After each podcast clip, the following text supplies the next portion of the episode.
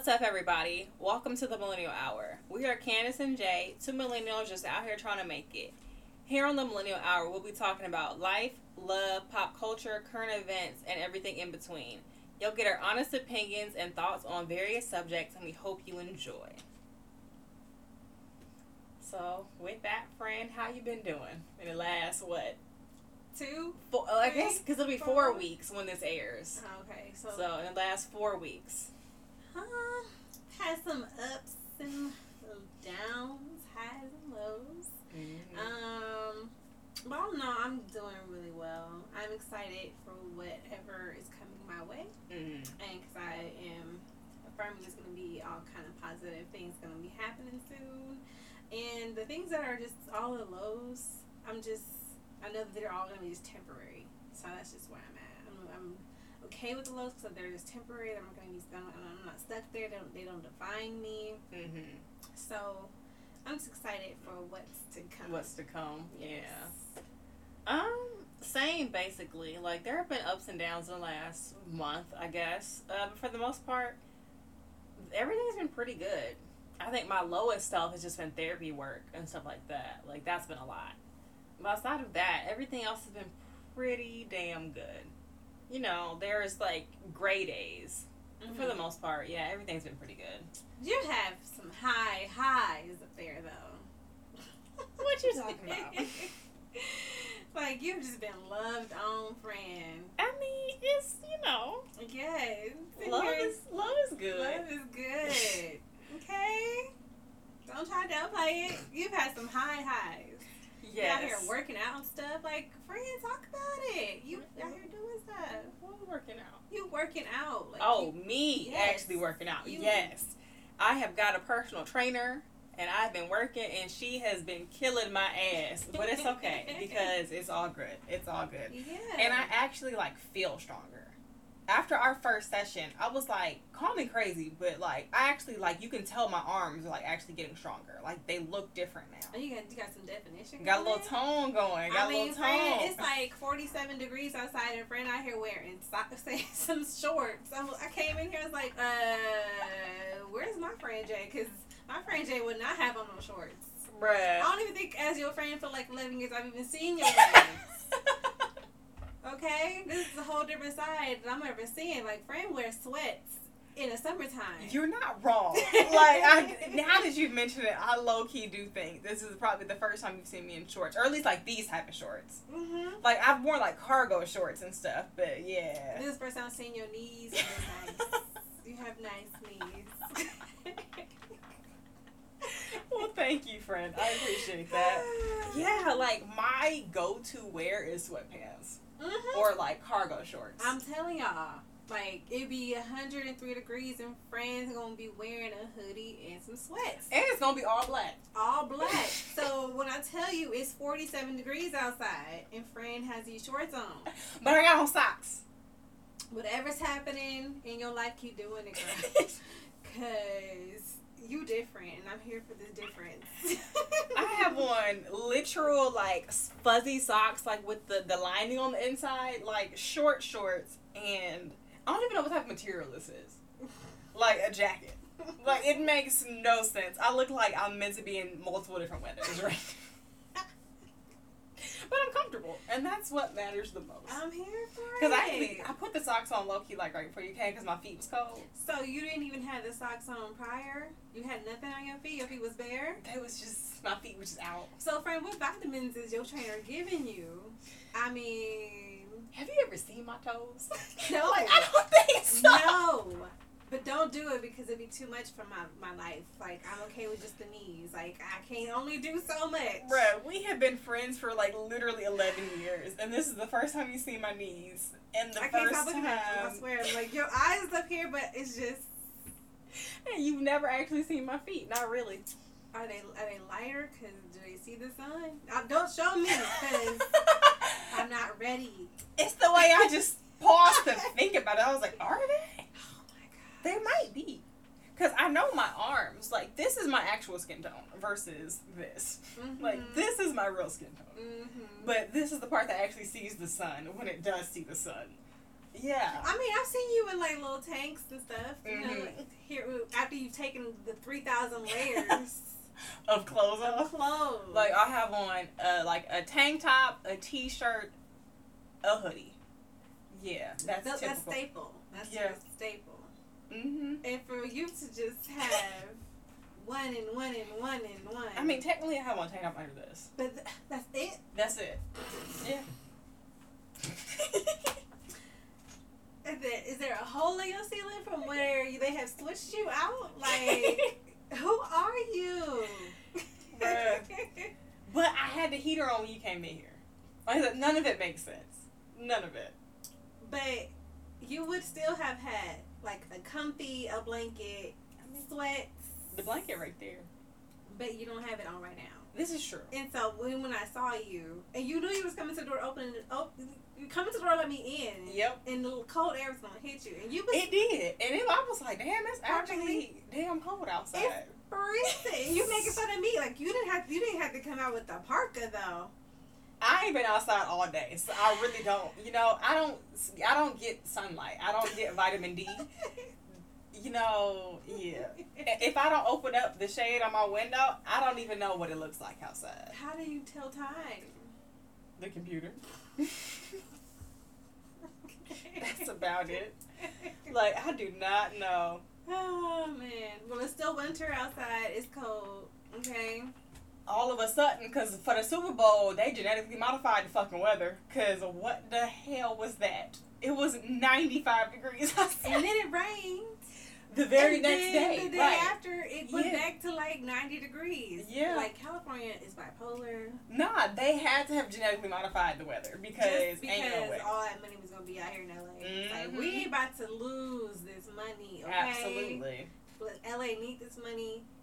Let's pay China to use sun. no, on God, because it was like so it was Friday, Saturday, Sunday. Mhm. Sunday was Super Bowl. Monday, Valentine's Day, the next day. So it got warm on like Thursday. It like got increasingly warm. So Thursday it was like, okay, it's a little warmer outside. Friday was like, all right, we warm.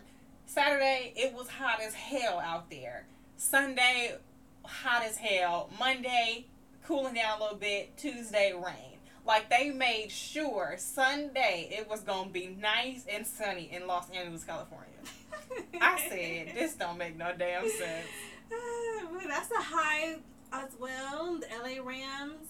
Oh, they won. They won. That has happened since last episode. Child, Yes. it's really been a month since we last yeah, recorded. so LA was crazy. That's why we were kind of like had to push back. LA Yeah. was insane. It was wild. Like if you live out here for real, for real, you really didn't want to be outside Oh, because God. you knew there's gonna be a lot of traffic uh, with cars on the freeway, but also just traffic of people everywhere. Like, My husband works at Universal Studios. He took that whole week off. Oh, because yeah. He knew it was gonna be insane, and it Mhm. was insane.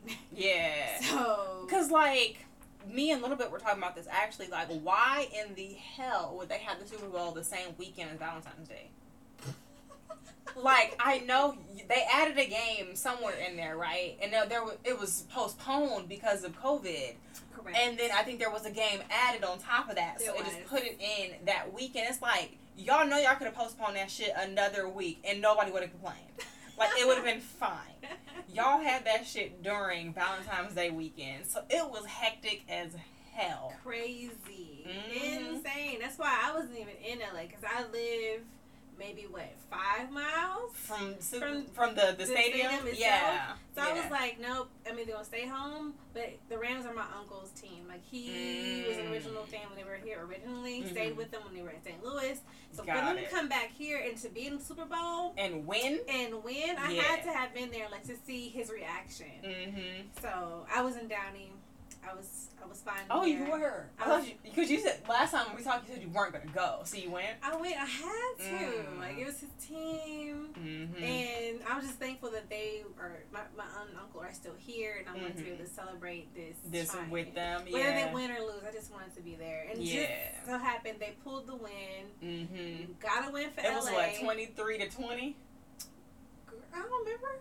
I don't know if they won. But first of all, I had lost all interest after the halftime show. That halftime show. Did you watch the halftime I show? did not. Friend. So LA Rams won, Mhm. but it was Compton who that was victorious. That's what I heard. because Dr. Dre mm-hmm. put Compton's literal map on the freaking Super Bowl So, field. Who all? because it was Dre, Eminem, Fifty Cent, and Mary J. Right? Yes, Okay, and Kendrick Lamar. that's right. So yeah, you know Kendrick and Dre was like, we got a rep for Compton. I mean, because Yeah. it's because it's, it's like Dre and what Dre has done Mm-hmm. for the industry. Mhm. So Dre literally had, because if you weren't if you weren't from Compton, you don't know. Mm-hmm. So he's standing on him, Snoop Dogg, all them are all standing on landmarks from Compton. So Mm. me, I'm glad I was with my family. 'cause My husband doesn't know anything about Compton. And so when his reaction, his reaction with his family, he, we watched it at his parents' house, Mhm. was like, we don't get it. What is this? My whole face is like, so we sit here standing up, we losing our voice, like they literally standing on monuments Wow. for Compton. The lights and stuff that was all around them was Mhm. streets in Compton. Oh. They had like dudes dressed up in like the Dickies and everything they doing. They Mhm. all crip walking and everything. Like it's Compton. And so and then so you have uh, Kendrick coming out. Um, he had the Dre Day, which is what Dre's album Mhm. was, and then Eminem comes out of the freaking Compton courthouse. Mm, I know he took a knee. I knew that was he a big a thing. he comes out the Compton courthouse. He takes the Mhm. knee, and but he takes the knee in this monumental way because uh, Dre is playing. Uh, the song he did with Tupac. oh. And so it could have been either way. He's doing it in honor of Tupac, but he's doing Mhm. it also in alignment with, with Colin Kaepernick and all Oh. the issues with football. That's true. That's true. Yeah. So I was just, I was here for it. Mm-hmm. And what the most surprising thing was is that my favorite, my me and my husband's favorite artist right now, Mm. Anderson Paak, Mm. was Eminem's drummer. Oh. So he's sitting here. You don't. You didn't know he's gonna be there until Mhm. you to get the they pin the shot on Eminem, and right behind him is the man with the best smile in the world, and he has merchandise now. I'm Eminem's drummer. Like, wow. Which is ridiculous because you're a whole Anderson Paak. and then Silk Sonic. right. So now you Eminem's drummer. Like I'm here for it. Like you have totally come up. Mm, From where he started, yeah, because he, started was Dre. like, he started with Dre. oh, Like, I didn't know that. That's how we found out about him. Like Dre's Oh. last, latest, like his last album, the Mhm. the Compton. Wait, what? I forgot what it's called. Mhm. It's terrible. I think but- it's called Compton. Yeah. Yeah. So that one is where Harper and I Mm. heard Dre. I mean, heard Anderson, Anderson Paak for the for first the time? first time. I did not know that. Mm, interesting. Okay. Mm-hmm. That's so it, it was all full circle. So I was in here super excited. I'm like, oh my Mhm. gosh. So if you Mm. didn't know, you didn't know. Like it had Tams up there. Mm. They had whole Compton Boulevard up there. I'm like, Mm. And see, so you know how you talk about Compton right now, and you know how you was like Harper, be like, I don't know. That's me and Marissa. Marissa is you and I'm Harper because she be talking about all these Compton things. I'm like, okay, so where's that at? And she's like, you don't know how to get to. Such. I'm like, I was not raised in Compton. I didn't move to Compton until I was 20 years old. I was a full grown adult when I moved to Compton. No, I don't know where any of this you're shit like on the cusp. You lived on the cusp. Of what? They're like, 120th ain't nowhere near Compton. I mean, Technically, that's not even Los Angeles. That's that. It's called like Athens or something. That area. because our our mutual friend lived a couple of blocks up from you, right? Off of what was that? San Who the hell? San Pedro. Mutual friend. Our former mutual friend. Oh, that's on. That's Um, only a couple blocks. that's Maine and I don't remember the cross street. But yeah, like But- that, that's that's what I'm saying. Oh That's wait, nah. That yeah, that's 120th. Is it 120th in Figueroa? 120th in Maine? Friend home. Somewhere over there. I don't know. Oh, still. But that's further. What direction is that? No. Yeah, no. What direction is that? we are we're both directionally challenged on us. But either it's it's for, it's closer to Compton. Mhm. even then, that's still not that's not Compton. That area. That area technically be LA. See that red line and everything's all weird. Yeah. Cause yeah, it's either L.A. Does anybody did anybody's mail even say Watts? I don't know. That you know what the area might actually be considered Watts But or like it's it's Watts say Watts? adjacent. I don't know. I don't think so. Because I, when we went to King Drew, that's Compton, but technically that's in Watts. Technically, it's that's L.A. Yeah, but the That's address that address Compton. is L.A. It says LA. Yeah. Ah, think so. See, it's weird. It's weird. I know Compton. I can be dropped off anywhere in Compton. I know exactly where I'm at. People can ask me where certain stuff is, and I would know. 'cause my mama was born and raised there. My grandparents were like the second blacks to live on their street on 165th Street. Yeah. Nah. I mean, you can drop me off anywhere in Compton. and I know how to get home just because I know how to get home, no matter where I'm at. if she tells you landmarks, like, oh, do you know what that is? You don't know what that is. So what what city do you really gravitate towards? Like, what do you? I know L.A. The LA is huge. I know. So you know all of LA. I know the Baldwin Hills area. Okay. I know Culver City a little bit. Um, I know. I know it's different. Sp- I don't know the names, but I know different spots in LA. Um, 'cause I know like the Baldwin, not Baldwin, the Del Amo area. Is that technically LA? That's South Bay. Well, it's still Los Angeles. You sound like You a have, like, these- You sound like a tourist. you have like the City miniature cities. LA. No, you have like the miniature cities LA. within the big city of LA. So you're talking about LA County. Yeah. Mhm. But yes, Okay. King Drew technically is Los Angeles. Mhm. Yeah, but it's because you know what? That technically is Los Angeles. You know, Compton technically doesn't start until right here, at Centennial, and that's on one twentieth. So yeah, that's L.A. Yeah, Mhm. yeah. Mhm. Yep. Mm-hmm. Yeah, because the Compton Parade used to run right here on Central. Mm-hmm. Because um, it's weird because right behind that is Alondra. No, not Alondra. Wilmington. I'm like, sorry. wait, yeah, because Alondra run a whole different direction. Friend, that's on the other side. That is not right. Ooh, not even that. Alondra runs a whole different direction. Oh. But yeah, that's Wilmington back there. Technically, Wilmington is Compton. well, it's technically Willowbrook. You right. But doesn't Willowbrook turn into Wilmington? Willowbrook is that's what I'm saying. Like It's weird. Constant LA yeah, thing. it's, it's- that that little bubble right there is hard to figure out. Yeah, depending on who you ask, it's Watts, somebody else is Compton, somebody else is LA. Mm-hmm. Yeah, It's weird. but yes, um, back on goddamn topic because where were we at? Um, so the Super Bowl happened. Mm-hmm. Valentine's Day happened, Mhm. which was interesting. It was a nice Valentine's weekend. What do you say? it was interesting. No, but what is the what's the holiday? You know how to do me like that. Valentine's Day. I say Valentine's. I don't give a damn. They used to stress that so hard in school, and I was like, I'm gonna say Valentine's every time. Just like I say mines. I don't care. It's mines. They're like, is it a landmine? No, it's mines. I don't care. you know, black people add an S to everything. ah, friend. But yeah, Valentine's Day was fun. now that you done said it, I can't not correct it. I'm just, uh, the people gonna correct you. I'm gonna say, wait, what'd Jay say? No, they not, because they don't even be interacting with us for real. Oh. Just a, a quick little call out. I mean, we be telling y'all to interact with us, and y'all don't. So do y'all really listen to full episodes? I mean, Yeah, and correct Jay when she's like talking about Valentine's Day. But I make sure when I write it, I put the N in there every time because I know it's with an N because I know I said it with an M. As, as long as you know. All right. But yeah, that was a fun little weekend. Mm-hmm. It was it was an interesting weekend. Interesting weekend. Very. It was Yeah. fun. It was very hot, Whew. Yeah. but it was fun. Mhm. Yeah, it was. It was cool that means it was a lot of. LA was popping. There was Yeah. a lot of celebrities, a lot of parties. Mhm. Like I heard that Mario had a concert for like ten dollars.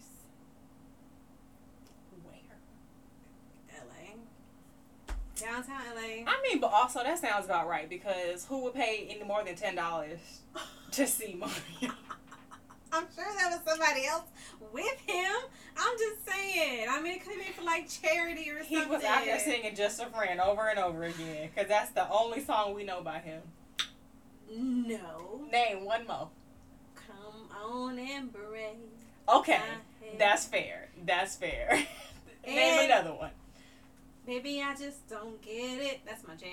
Do you you enjoy being hurt? I know you smell the perfume. That's Mario. Friend. Yes. And now I'm singing a song in my head. Maybe you should let me uh, love Yeah, you. you right. You right. So he got one. He got one more song than Ray J do. Okay. So why did I have to bring him up in conversation? They are not even on the same. I'm upset with you. Cause that whole al- that whole first album from Mario was banging. Like year did it come Nike's fresh out the box, that was banger. Like all like Ray J literally only has that if, and he's crying. If One I- Wish? One Wish. the only reason Ray J has a career is because of Brandy. I mean, how you know he's not getting residuals like Kim K from how she started? Like he was in that video too. But he was famous before that video. That's why she slept with him. Mm-hmm. But he got famous because of Brandy. Yeah. You know, he piggybacked off of everything that she did. But now, bro has a very successful business. I mean, he got his his earphones, the Raycons. Yeah. I've been actually thinking about getting me a pair. I hear they're really. I'm telling you, his And business is I've, flourishing. I've been thinking about it because they're not that expensive either, and I've heard they're fantastic and they're better than AirPods. Mm. That's what I've Say heard. it loud for the people in the back. I've heard that they might be better than AirPods. I'm telling you, like he I- can't be getting rich off of some product that's not good. This is true, and that's like I'm not opposed to a product outside of an Apple product if it's better. Because you know I have my Beats, and I had my Beats before they were bought by Apple, and so and I've been rocking with Beats for quite some time. So I'm I'm I've been thinking about trying the Raycons and seeing if they're good or not. All right. And also, because the thing with the AirPods is they really not that comfortable, and they be falling out your ears. And the, everybody says like the Raycons, that's they gonna stay. Mm-hmm. Yeah, and I've because I've been looking into those and like the earphones that Willow and Jaden have been like promoting recently, like the ones that like actually mold to the shape of your ear.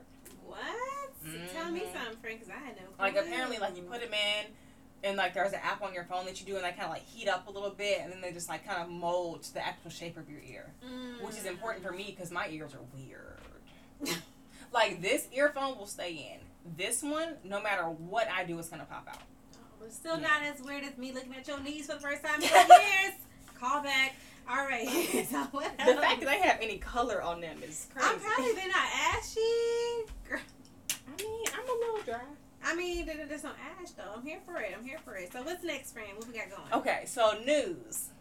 KeKe Wyatt is having her 11th child. How do you keep up with all the insurance? Girl. And it's like the, woman is crazy, and be talking crazy to her husband. I thought they was gonna get divorced. you know what? I didn't even know KeKe Wyatt was married. I really thought she would have all these kids at a wedlock. But so it's still with the same guy, the same guy. Child, I don't know. She been married three times. She was married to Rahmat Morton from 2000 to 2009, Michael Jamar Ford from 2011 to 2017, and now she's married to Zachariah Daring since 2018. She moved quick, don't she? No, she don't. Like those are nice chunks Sis, of time. you don't understand. There's a year between each one of these marriages. That's what I meant. But it's like this. She's she's given. She tried. Like it's not like she married him then divorced him a year later. Like she was Mhm. with them for like seven years in between. You know? Let, let's talk about these kids' names. uh-uh. So we got Karaya, Karaya David Daring, Kendall Miguel Ford. Now I think We gonna that, name all eleven. We got time. well, we ain't even the, the eleven one ain't even here yet. We're We gonna name do all ten. Kendall, I think, is probably the most normal name in this list. You got Kitara, Victoria Morton, Kiyoshi, Bella Ford, Kivar, Wyatt Morton, Wyatt. Oh, I guess that's a Wyatt Michael Ford, Kimar Von Ford, Raja Key Morton. R. She put gave us R in there, Okay. yeah. There a lot of K's. One W and an R. That's her last name. Yeah, Wyatt. Yeah. Mhm. Yeah, so that's that's uh one, two, three, four, five, six, seven. That's only eight of them. What up to? Because she's been having them so fast that the internet is not caught updated up. Oh God. but it's okay. So speaking of news, so uh, the two two Rams players had babies Mhm. during. No, Odell had his baby after, but there's a player named Van Jefferson who had his baby day of, Mm-hmm. and he named his son Champ because he was the champion. Why did the mama let that happen? So, so I, I'm okay with Champ. Champ's okay. It's Russell and Ciara whose son name is Win. I can't get. I can't get with it. I can't get. They had a baby. They have yeah. They had Win. Win is walking and everything, but that's the child's name is Win. W I N as in Win. What's the first child's name? Well, that's Future, but the, the one they had together, And the then they girl. had a girl Sienna. Sienna. Okay, and so their third child is Win. I mean, look, somebody named their child Blanket. That was Michael that's Jackson. Not his real name, is it? I don't think so. It's, What no, it's? Michael Prince. I feel like something. I Uh, feel like- well, I know Gwyneth Paltrow's child is Apple. Is that right? Child, I don't know. Like I said, these, These names- generic white people. These names. No, speaking of names, have you ever looked at Elon Musk's son name? You know they had to change it because what it was originally, the government said y'all have lost y'all fucking minds, and so they had to change it. I'm saying. I'm saying rich people, intellectual people, y'all come because y'all got y'all don't care. Like y'all can do whatever y'all want to. That child's name is X A E combined, mind you, A E combined A dash X I Musk. Straight up symbols from a keyboard. I, I mean, apparently it translates to love. But uh, how the fuck do you pronounce that? Mm-mm. Like y'all setting y'all kids up. See, I can understand champ. Like I like it's it's the name that I've heard, champ. But also you're commemorating that you also won the championship. You know, like you you're winning. You're, you're Hold winning. I'm really trying to figure out how the fuck they was pronouncing this. Um, what? So apparently something in there is pronounced ash. Mm-hmm. What the fuck are y'all talking about? I could care less. Bruh, all I know is the government made them change that shit. I don't know what they calling that baby now. But, okay, yeah. How to pronounce the name Elon? Okay. Mind you, I knew he was married to somebody named Grimes, but I did not remember. Well, I didn't realize that that was Grimes, the singer. I was like, oh, okay. Mm-hmm. Okay, how you pronounce it? How you pronounce it? Please tell me how to pronounce it. Okay, I see the meaning. Okay, the pronunciation. Um, I mean it's just X, the letter X, and then the A E is pronounced like ash, and then A twelve, A twelve. So how the fuck that didn't tell me how to pronounce that child's name? So it's- X ash, A twelve, A twelve. Nigga, What? That's nah. I child, I just know the government said y'all tripping Mm-hmm. and made them change their shit because no. I don't know what the baby's name is now, but I know they made them change it. That's just hilarious. So you right. I can't talk shit about KeKe Wise kids' names no more because I forgot all about that man and his child. And why would Grimes let him do that? She seemed like a wholesome girl. Like, why would you let this dumb? A- I mean, he's a genius, but why would you let him do that? You knew that was dumb. You knew it was ridiculous. You ain't think about your kid's future in that. Like, how they gonna get a job? How they gonna? Uh, my name is already hard to pronounce. People butchered that shit in school. Now I know you knew your child was gonna get teased. That's what I'm saying. Like celebrities and intellectuals, they don't care about that. Like they just they're just creative. Cause I, I feel I feel sorry for Northwest. I remember when she was first born. I called that girl Southwest so oh often. Oh my gosh. Ooh. Okay, I get it. I get it. Your dad's last name, but y'all didn't have to do her like that. And how many of it is them? Because North is the oldest. It's North, Saint, Chicago, and what's the last one? Don't think I four kids. I don't know. Child. And then, oh, Kylie had her son. Because, you know, she was pregnant again, although nobody really gave a fuck. I don't know. She was trying to hide it like somebody cared. I don't Uh, know. girl. But yeah, she had a son apparently. I don't know what his name is, but she had another child. I don't know. And then, All I know is I feel sorry for Kanye. I don't know. Listen. I don't know what's going on with bro. Oh, Psalm. Oh, That's the kid's the name. book? So, North, Chicago, Psalm, Saint. I didn't even know they had. I knew they had four. Because she had North and Chicago herself, and I think Psalm and Saint. Nah, I'm sorry. I think it was.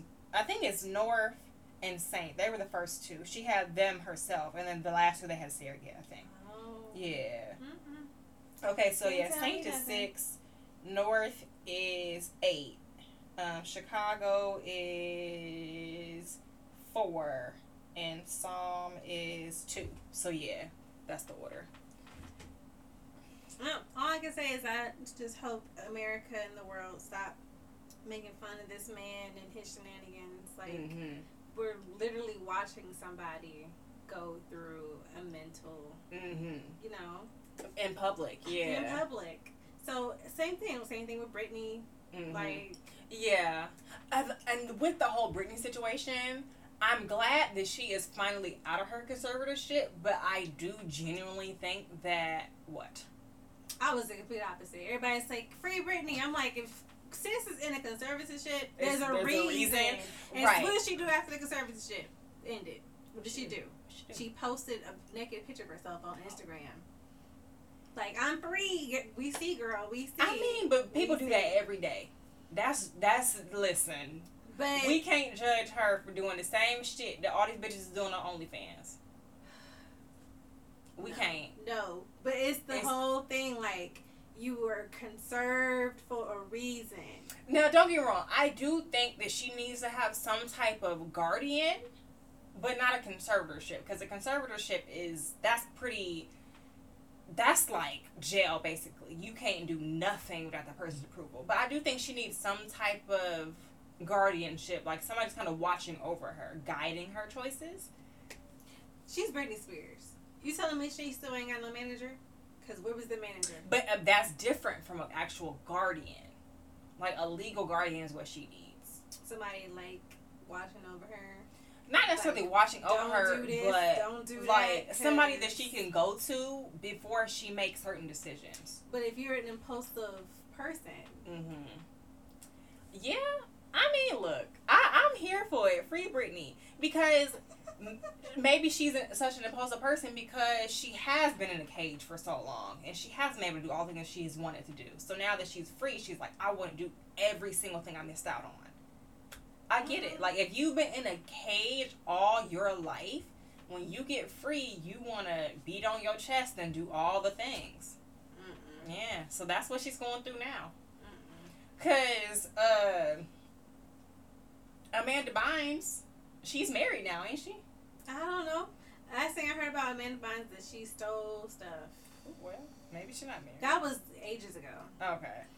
Um, so I don't know. Yeah, I think the last time I saw her, she had like facial piercings and she had black hair, and she's married now. But that's the whole another topic of like celebrity, child celebrities. That That's That- Amanda Bynes. that is not. that is Amanda Bynes. That's her husband or her fiance. And there's a real tattoos on her face. Mm-hmm. You see, that's what I'm saying. Child actors, child celebrities, they feel like they have to do something to stray away from their image as child stars. Mm-hmm. And it really messes with them. And I feel like that's why yeah, Britney was on the dark conservatorship. Because yeah, because this is her now. I mean, maybe this is the real her because you know they have that Disney cookie cut image, and so this is her. This is like who she really is now that she's figured herself out outside of that image that they gave her. mm-hmm. So yeah, I mean, hey, because even Lindsay Lohan, And that girl came from a traumatic household. I didn't know that. Yeah, it was, was all like her and her mama and all of them. Yeah. Mm. So Yeah, like she's back now. I don't know. I saw something with her recently. Like she's doing something. Yeah, she had a commercial for Super Bowl. Mm. Okay. Yeah. So yeah, she's back, and you know she's she's figuring all of her childhood trauma shit out. I don't think Britney ever got that chance because they locked her up and they didn't let her. So now she's free and she's gonna figure stuff out for herself.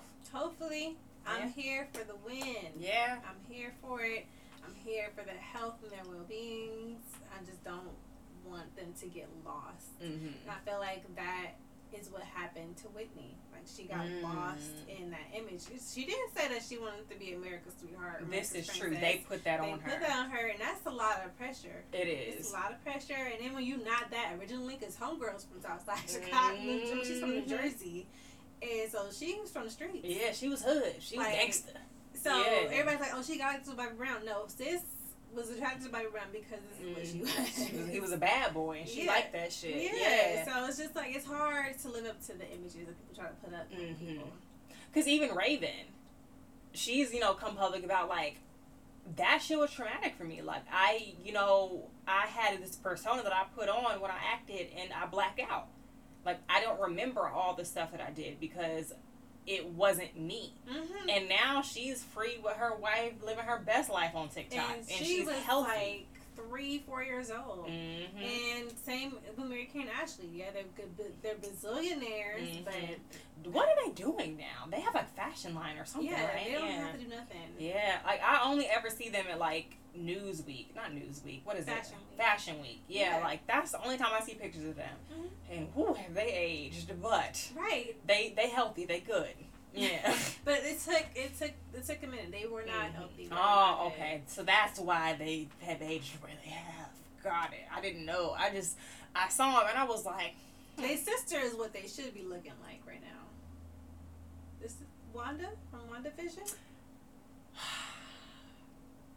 I looked at you like, what are you talking about? That sure is their sister, but they look so different. And it's actually their their company is named after the sister and Mm. brother. So it's Mhm. Eliz- Elizabeth and Roe. So her sisters. sister is. Got it. That makes sense. Okay. I don't know why I know these little tidbits. Well, because that's the same thing with Dakota and um, Zoe's band, Zoe Kravitz band. Who you talking about? Who you talking about? Dakota Fanning. Oh, What did you hear? I thought you was talking about. I thought you was talking about. I don't know why when you said that I was thinking of Zoe Kravitz and her little brother and sister. Because her, is it her band that's named after her siblings? I think it's something like that. Child, I don't know. Uh, yeah, I was talking about Dakota Fanning. Hold on, because there's three of them, isn't there? It's Dakota. She's the oldest. Oh no, there's it's just Dakota and Elle. Mhm. And Elle has kind of outshined Dakota now. She's doing a lot of big shit. And so yeah, like those sibling relationships, like seeing how the older ones are kind of just like kind of phasing out, and the younger ones are like really out here doing shit. And at least in the TV realm, because Dakota might be doing something else now, like how Mary Kate and Ashley are. Right. Yeah, I grew up on the Mary Kate and Ashley DVDs. Who though. didn't? Girl, They. they went to Paris. They had so pizza. things. Do you remember the I got pizza? Let it rise like a souffle. Grab the hot sauce, something, something. Oh man. I know. I, I loved Yeah, them. My yeah. cousin, little cousin was obsessed. Like she had their entire collection. Oh yeah. Um, I didn't have them, but we I rented them from Family Video all the time. Yeah. Family video. That's something kids don't do. Like, oh, we gon' we gon' we can just sit here and just buy the movie. You know, they don't. It's not. That's not a family event. They just go do They don't even know about Blockbuster. Blockbuster, Hollywood Video, none of that. Hollywood Video. Oh yeah. They, they, I mean, they maybe with those kids that had Redbox, Mm.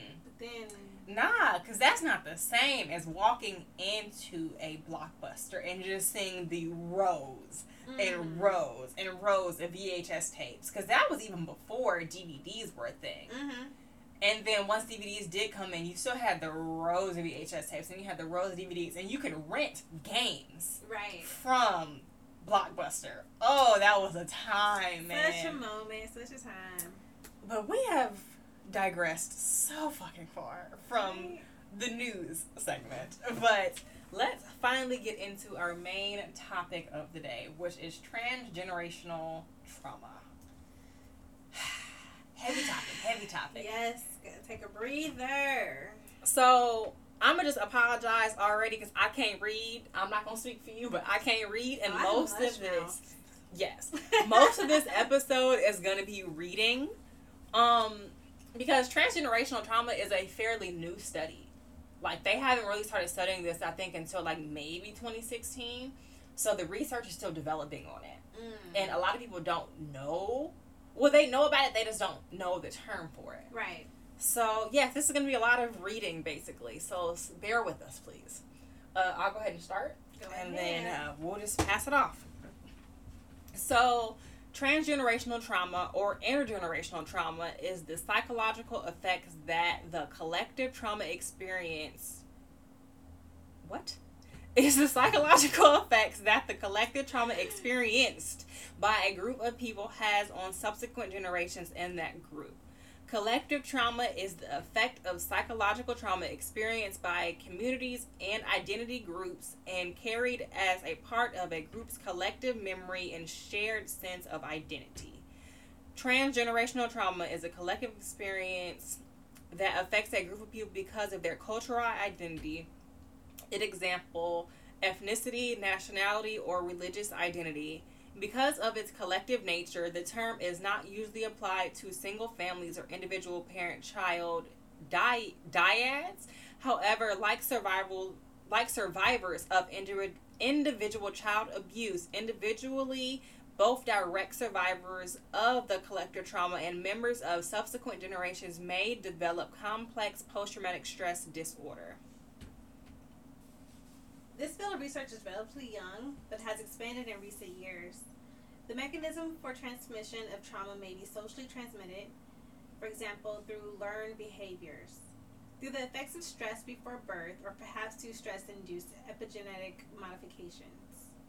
Epigenetics is a study of how your behaviors and environment can cause changes that affect the way your genes work.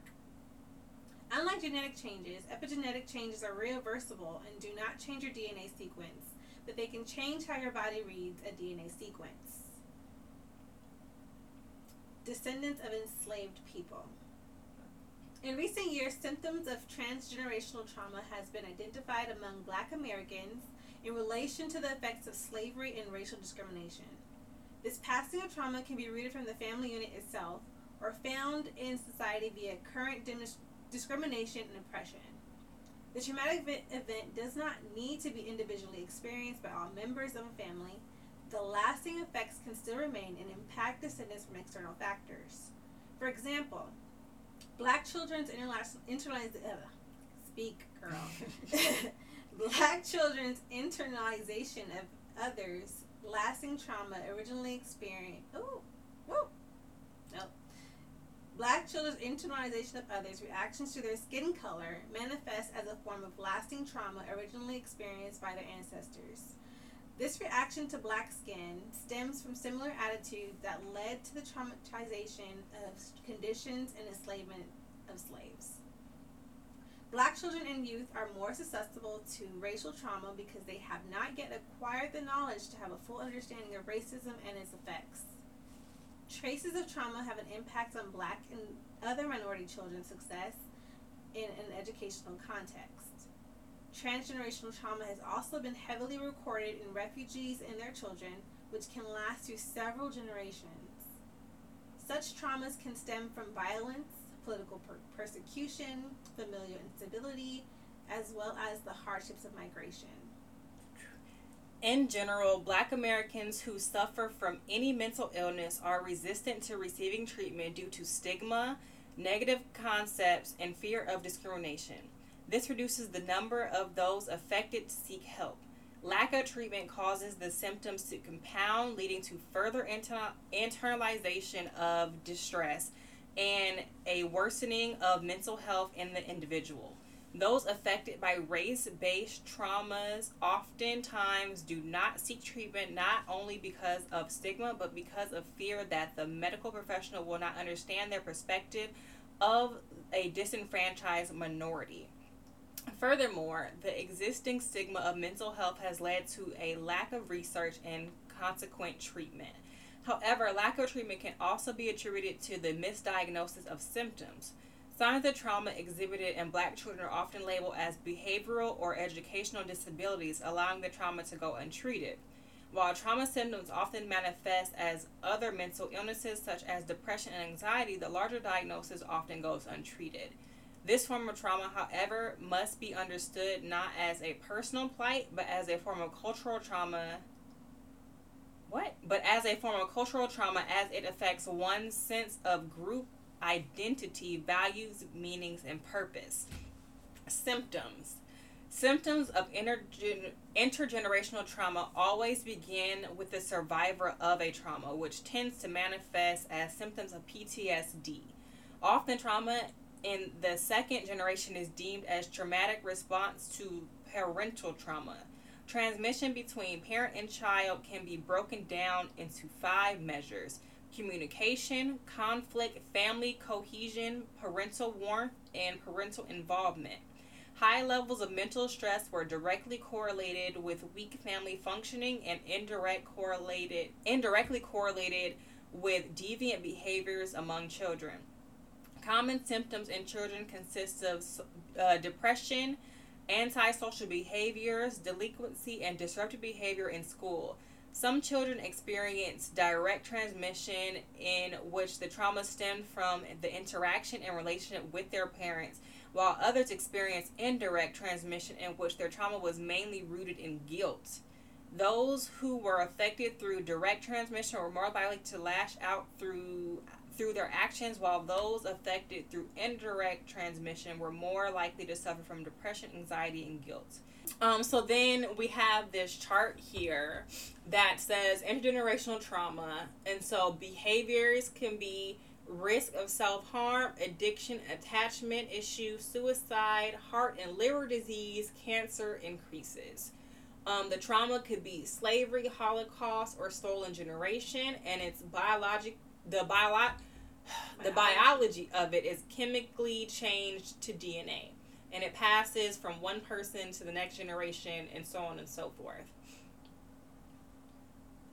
As you focus on clearing your generational trauma, do not forget to claim your generational strengths. Your ancestor gave you more than just wounds. I think that's important. It's very important. Because, like, oftentimes we do focus on all the negative things and, like, oh, well, this was passed down to me, but we forget about all the other good things that were passed down, too. Like, we, we're stronger than our ancestors. And our children will be stronger than we are because through all of the trauma, we have learned different techniques and things like that and different ways to go about everything. Right. Yeah, I definitely feel like that has made us stronger um, in a sense. But then, I don't know, because like they were also very strong and have dealt with everything they dealt with. I mean, it's just how you define the strength. Because Mhm. I still commend my mother, who I find is a very strong person. Because Mhm. she does not cross the line, Mhm. as in, like, no, I'm your mother, you're my daughter, no matter how old I am. Mm-hmm. And I'm like trying to learn, trying to like figure out what how she maneuvered in life around this age or like, what she would have Mhm. done. She's just like, no. Like she's, Yeah. she's very private. If she's going through something emotional or something like Mhm. something, she's getting older, so Yeah. her actual physical strength, like she's like, no, I can do it. I can do it. I can do it myself. I can do it. I can do it. So it's just like she will not back down. Like, oh, Mhm. let me like let's let me help you. No, Yeah. no, I will not. Yeah. Let me, I'm gonna do it myself. So that's that's, that's strong. Mm-hmm. But then other people may see it as a weakness. Like you Mhm. can't accept You help. can't accept help. Yeah. You're not humbling yourself, kind of thing. So it's just you Yeah. it. It's a double edged sword, I think, because yeah, it's like, oh yeah, they're very strong, but also you can see that they need help and they won't accept help. So it's like their ego is not letting them get the help that they really need, right. which in the end can harm them. Yeah, it, it gets real wild real fast. Like Mhm. it's there's a very thin line between so many things, from it being like right on the money to it being a negative or a positive. right. Yeah, Right. yeah. So how do you feel like our generation has dealt with our traumatic? Um. Well, specifically, speaking as as African American, I do feel like we are definitely still experiencing like all the traumas of slavery and stuff like that. Because like this thing said, the whole skin color thing, like that is still a very big thing in our black communities. Like the paper bag test and oh light skin versus dark skin, all these things. Like those are things that still affect us today. But then beyond that, we as a collective, especially us millennials, have the trauma of 9/11 which is going to be passed down now. Like there's, I feel like no matter what, there's always going to be a traumatic thing that's going to be passed down. So it's like you can try to fight it as much as you want, but life is going to happen. So I think it's an interesting concept, honestly. I definitely agree because um, it just goes back to like like how our parents, maybe your grandparents, Mm-hmm. they're something that traumatic happened to them is that they lost Martin Luther King Mhm. and Kennedy around the same time. And All the Yeah. Kennedys were they were losing them one at a time. One at a time, yeah. And so that's very traumatic. So, but so they had this like inkling of hope, like oh, we have somebody who's like trying to fight for us, and then the civil Mhm. rights movement, and then you have us. So we see the fruits of their labor, but we also see a lot of Mhm. things have not changed. This is true. Um, Well, because even I'll say so. This is a terrible comparison, but I'm gonna make it anyway. So you have the Martin Luther King and the Malcolm X's, and then you had Obama, mhm. Who everybody thought was gonna be like you know this black savior, because this was our first black president. I'm like, yeah, there's gonna be so much change. This, that, and third, and honestly, nothing changed. Not even a little bit. Honestly, I feel like that kind of made racism more apparent because then you had all these white people like kill him, fuck him, this nigger, this, that, and the third, blah, blah, blah, blah, and it made it what we thought, oh, you know, people aren't really racist anymore, you know, they just hid it very well. That brought it back into the spotlight.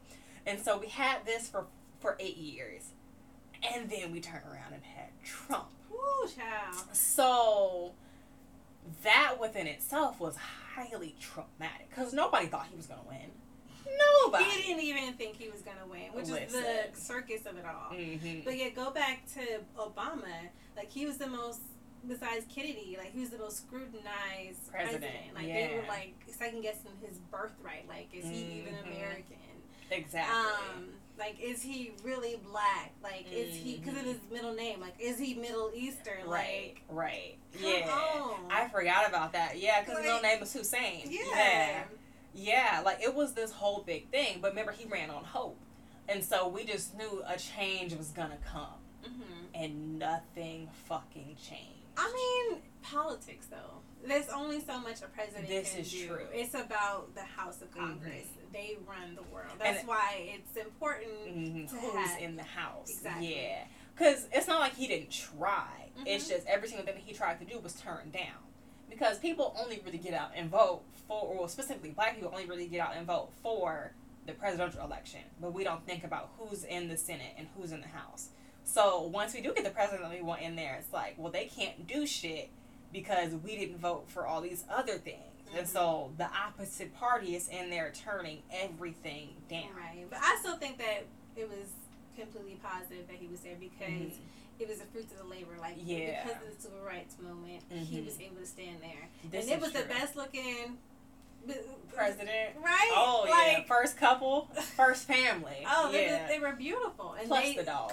Who didn't did the dog die? Girl, I don't know. But it was just I loved how they the poise they had. Mm-hmm. And yeah, they had mistakes. Yeah, Mhm. their daughters made mistakes, but it was like they still had class. But even in that, I feel like people like yes, they were the first family, but these were still teenage girls, and they were gonna do teenage girl shit. Like just because they were the first family, that didn't take away the fact that they're still growing up and coming into their own. Like you as a person made mistakes. They're human too. Like you, just because they're the first family doesn't mean they're not gonna fuck up sometimes. Mhm. And I think that's something that we really need to think about and realize because we scrutinize these people in power, but it's like they're people as well. Like we're all human. Nobody is perfect. right, So yeah, yeah. right. But I told, but it's like, and then he has so much pressure because he was the first black president.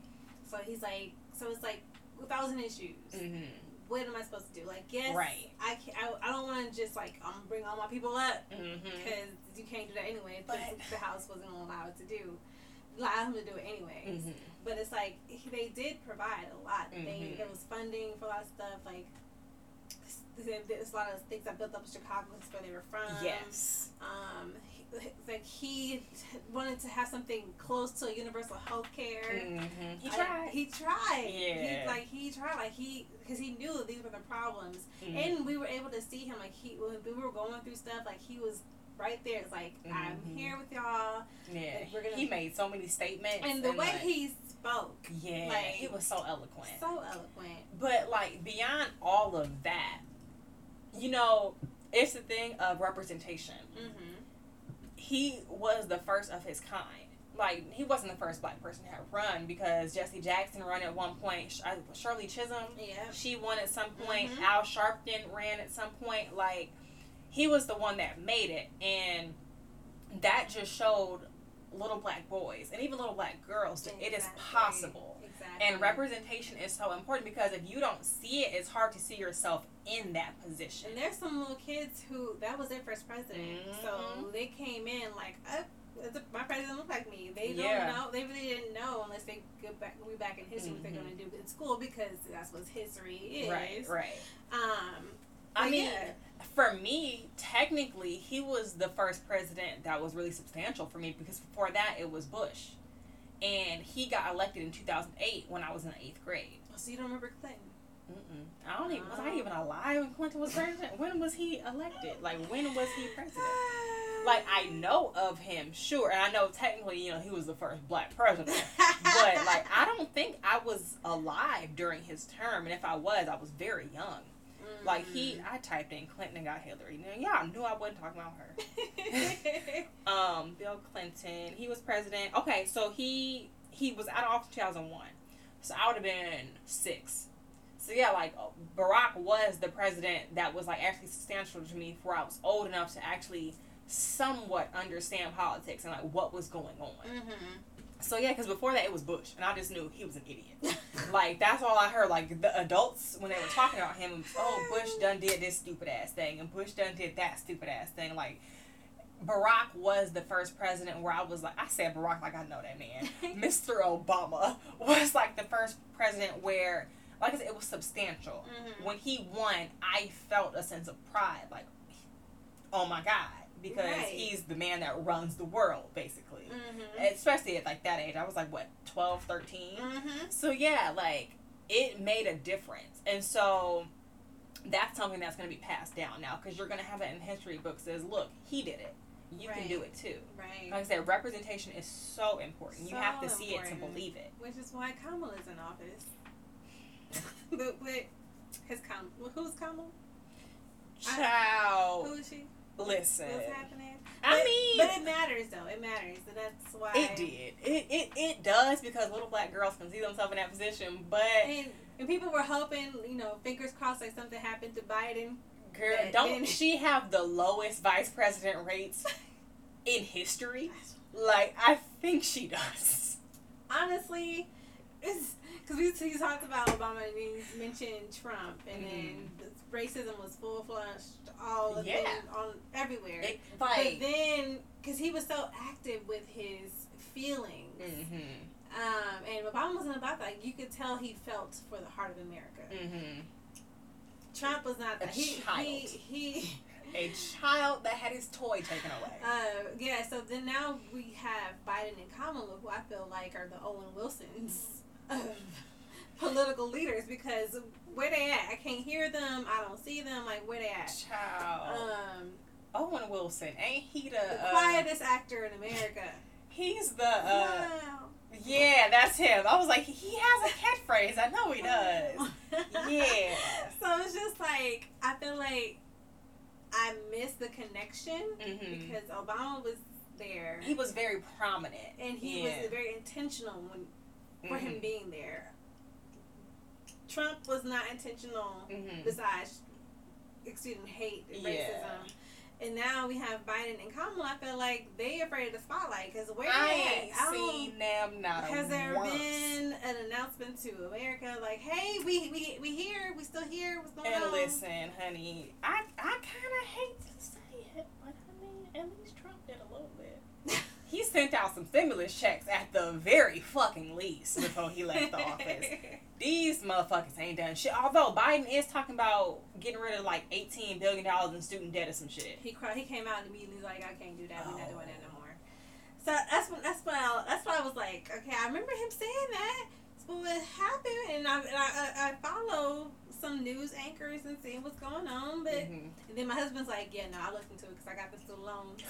And he has he has retracted that statement. Mm-hmm. I just saw something the other day that said like they was gonna wipe them still.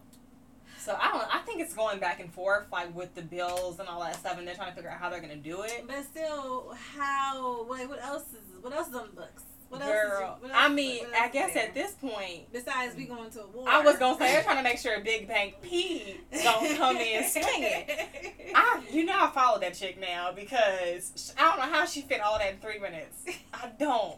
That shit was fantastic, and I understood everything. I was like, this is what's going on in the world because I didn't know. Right. And so yeah, that's that's another part of some of, of children's today's trauma. Mhm. They've been in war their entire lives. Yes. Like since 9-11, we've been in war. This, And yeah. now we're talking about going into another war. And not just another world. Oh, not, what? Words are hard.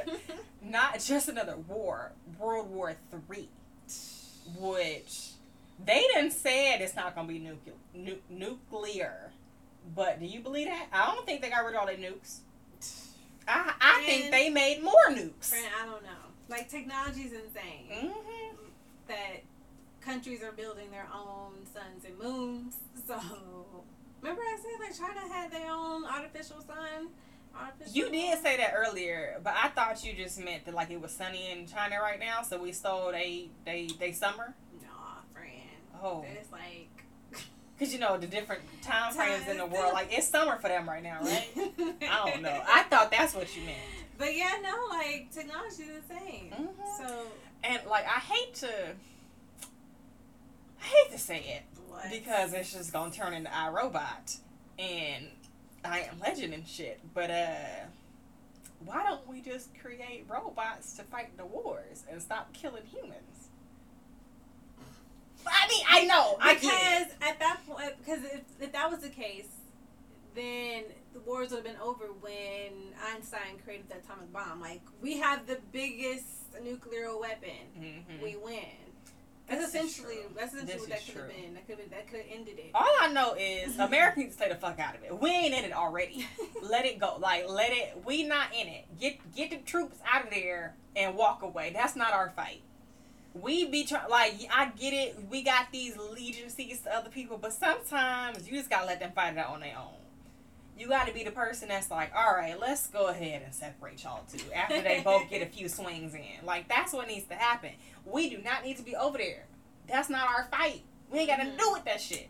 Right. But but that's also like going back to 9-11, like we don't trust technology. This is true. we don't trust the government because what we've experienced. Mhm. Because since 9-11 happened, everything we got breached. We've been very This is true. insecure. This is true. So it's like, well, let me cover my cameras with tape because I don't know if Mhm. y'all watching. just look to make sure if close. y'all, or uh, you know, Facebook is listening to us. Like they develop Facebook and Instagram and stuff so that they can pick our interests and, and so I see how we are. I mean, we just we just don't trust. It's it's not like it's a lie. They are. I'm just saying, 'cause we, but at first we didn't think about that, Yeah, but now we don't trust anything. this is very true. and so it's just so now when you were talking, when we were reading the whole spiel on interger- intergenerational traumas and stuff, Mhm. I, my image was like the the Greek image of the holding the the world on your shoulders, Mhm. and it's like we're still piling on. Mhm. But w- let's talk about things that we we're like we're picking apart. I feel like our generation and generations right under us, like we are becoming very mindful. very mindful of what's causing us harm and what's yes. causing harm for the people around And we're trying us, to fix it. We're trying to fix this. Like mm. therapy, it's popping right now. Like it's popping to be in therapy. Like mm. we mm-hmm. looking at people with the side eye, like, wait, you, went in therapy? this is true. so like, and I will say, I think honestly, the pandemic helped with that because people that had never experienced anxiety before in their life were now experiencing some Yes. type of anxiety, and they were like, "What is this feeling?" yes. And, And, as this is a collective Yes. event that happened around the world. and this is also going to be another transgenerational trauma yes, that's going to get passed down. yes, Like if anytime anybody coughs now, it's not a oh you know they just went down the wrong pipe. It's a you good? Friend, I forgot to mention that in our new segment that mask mandates for in, for outdoors is out. Oh, we said that last time, girl. I, but but it's official now. Oh, I mean that's right. That's right. it's right. official. We do not have to have a mask on when you outdoors. Listen, I didn't seen several motherfuckers still in masks. I think a lot of people are like, that's the mm, thing. We we don't trust. yeah. Like we didn't have. We weren't thinking about droplets hmm from coming out of our mouth Before. before Yeah. the pandemic. Okay, but let me also tell you how that mask mandate about to right be back right up because back right up. It's about to be right back up. My God. Because you know they got this new strand, right? And that's the thing, and that we then that's what a lot of medical professionals are talking about. It's not going gonna, nowhere. It's going to continue to mutate, and that's Mhm. why they're trying to combat it with the vaccines and the booster shots. shots. 'cause it's It's it's here. it's a it's a Yeah. thing, and it's gonna because that's why the flu is Mhm. is not it's, cured. It's every it's- single year. because yeah. there's no cure for it because it constantly changes. It's just a Mhm. thing that's a part of our lives now. Yeah. But we're just trying to make it so it's not As kill- deadly. Yeah. Yeah. And and I believe in our health system. Like we we've combated things like things before. Like we're not dying from measles and chicken pox and stuff no more. you know that statement, I believe in our healthcare system, really just did something to me. But I, that's fair I mean, because you're right. it, it, there's pros and cons to everything. You know, people were dying from the common cold This is true. centuries before. This is very true. And we, you know, common cold, you can still go to work. And now they're saying you can still go to work with COVID. Like, I mean, Listen, I don't trust it. And, and we've only been in the COVID world for three years now. Mm-hmm. Yeah. Yeah. So- We're entering our third year now. Yeah, So Yeah. So we'll see. I mean, but then you, our traumas that we were stuck at home for a year, our Mhm. children are. D- don't know how to socialize. I mean, it's not like they knew how to socialize before, but it just made it worse. yeah. Like my nieces are ten and twelve, and it's just I don't know. I thought they was older than that. no. But that's because I'm telling you, the younger generations are much older Mm-hmm. intellectually Mentally, and emotionally because the world they live in. Yes. Like I was never really into the news, like political news, Girl, still not. And I'm 27. and they are involved because they Yeah. have to be. Their Yeah. life changes so, often. fast, Yeah. so often. that They have to be on top of it. I remember when my only worry as a kid was looking to see if school was going to be open at the bottom of the scroll or something was going on. hmm You remember that scroll at the bottom? Right. Yeah. And for us, like we weren't really immune to like school shootings and stuff. hmm But to them, It's this is their life. It's like, every we day. had fire drills and earthquake drills. They have mass shooting drills, Which- school shooting drills. Let me tell you how that shit is stupid to me. Because typically the school shooter is somebody in the school. So if you're doing all these drills and shit, guess what? The shooter is in the fucking drill. They know all the protocol. They gonna know where you're hiding. So make it unless y'all have like y'all are doing these, but y'all have like a, a plan B. It's stupid because they they in they in the drill with you.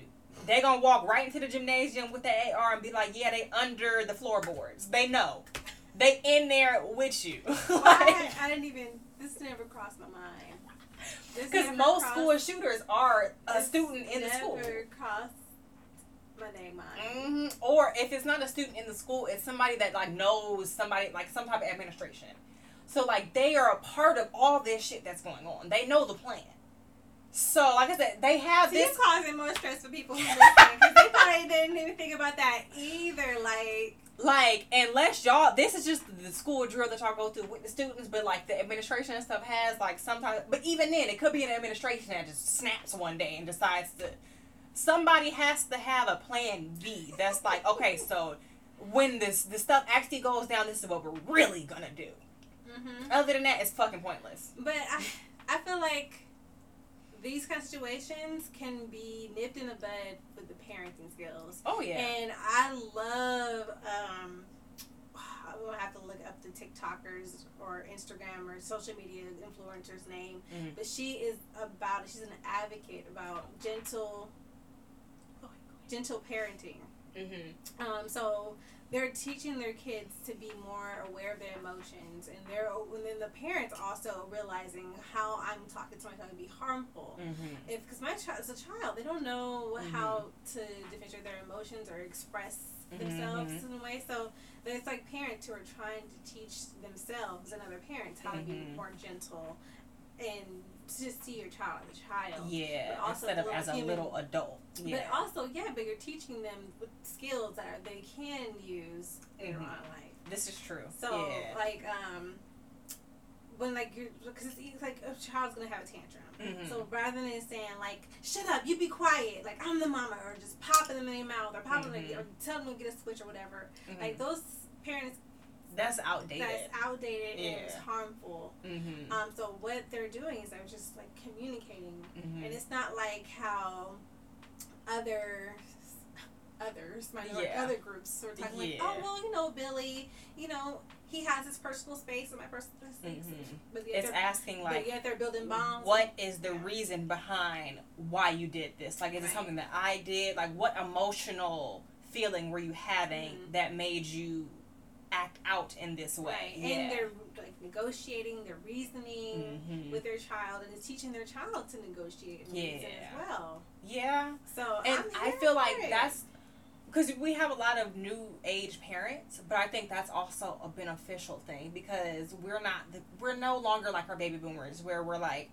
this is what i say and this is what goes we're willing to actually listen and understand and i think that is because our generation is in therapy and we're learning these techniques and we're like what you did didn't work Mhm. clearly so we have to do something different right Mhm. right yeah. So that's it's, that's that's like that sandwich because we are that sandwich generation. Like we Mhm. are caring for our parents, but yet caring for our own children, and so we're Mhm. stuck.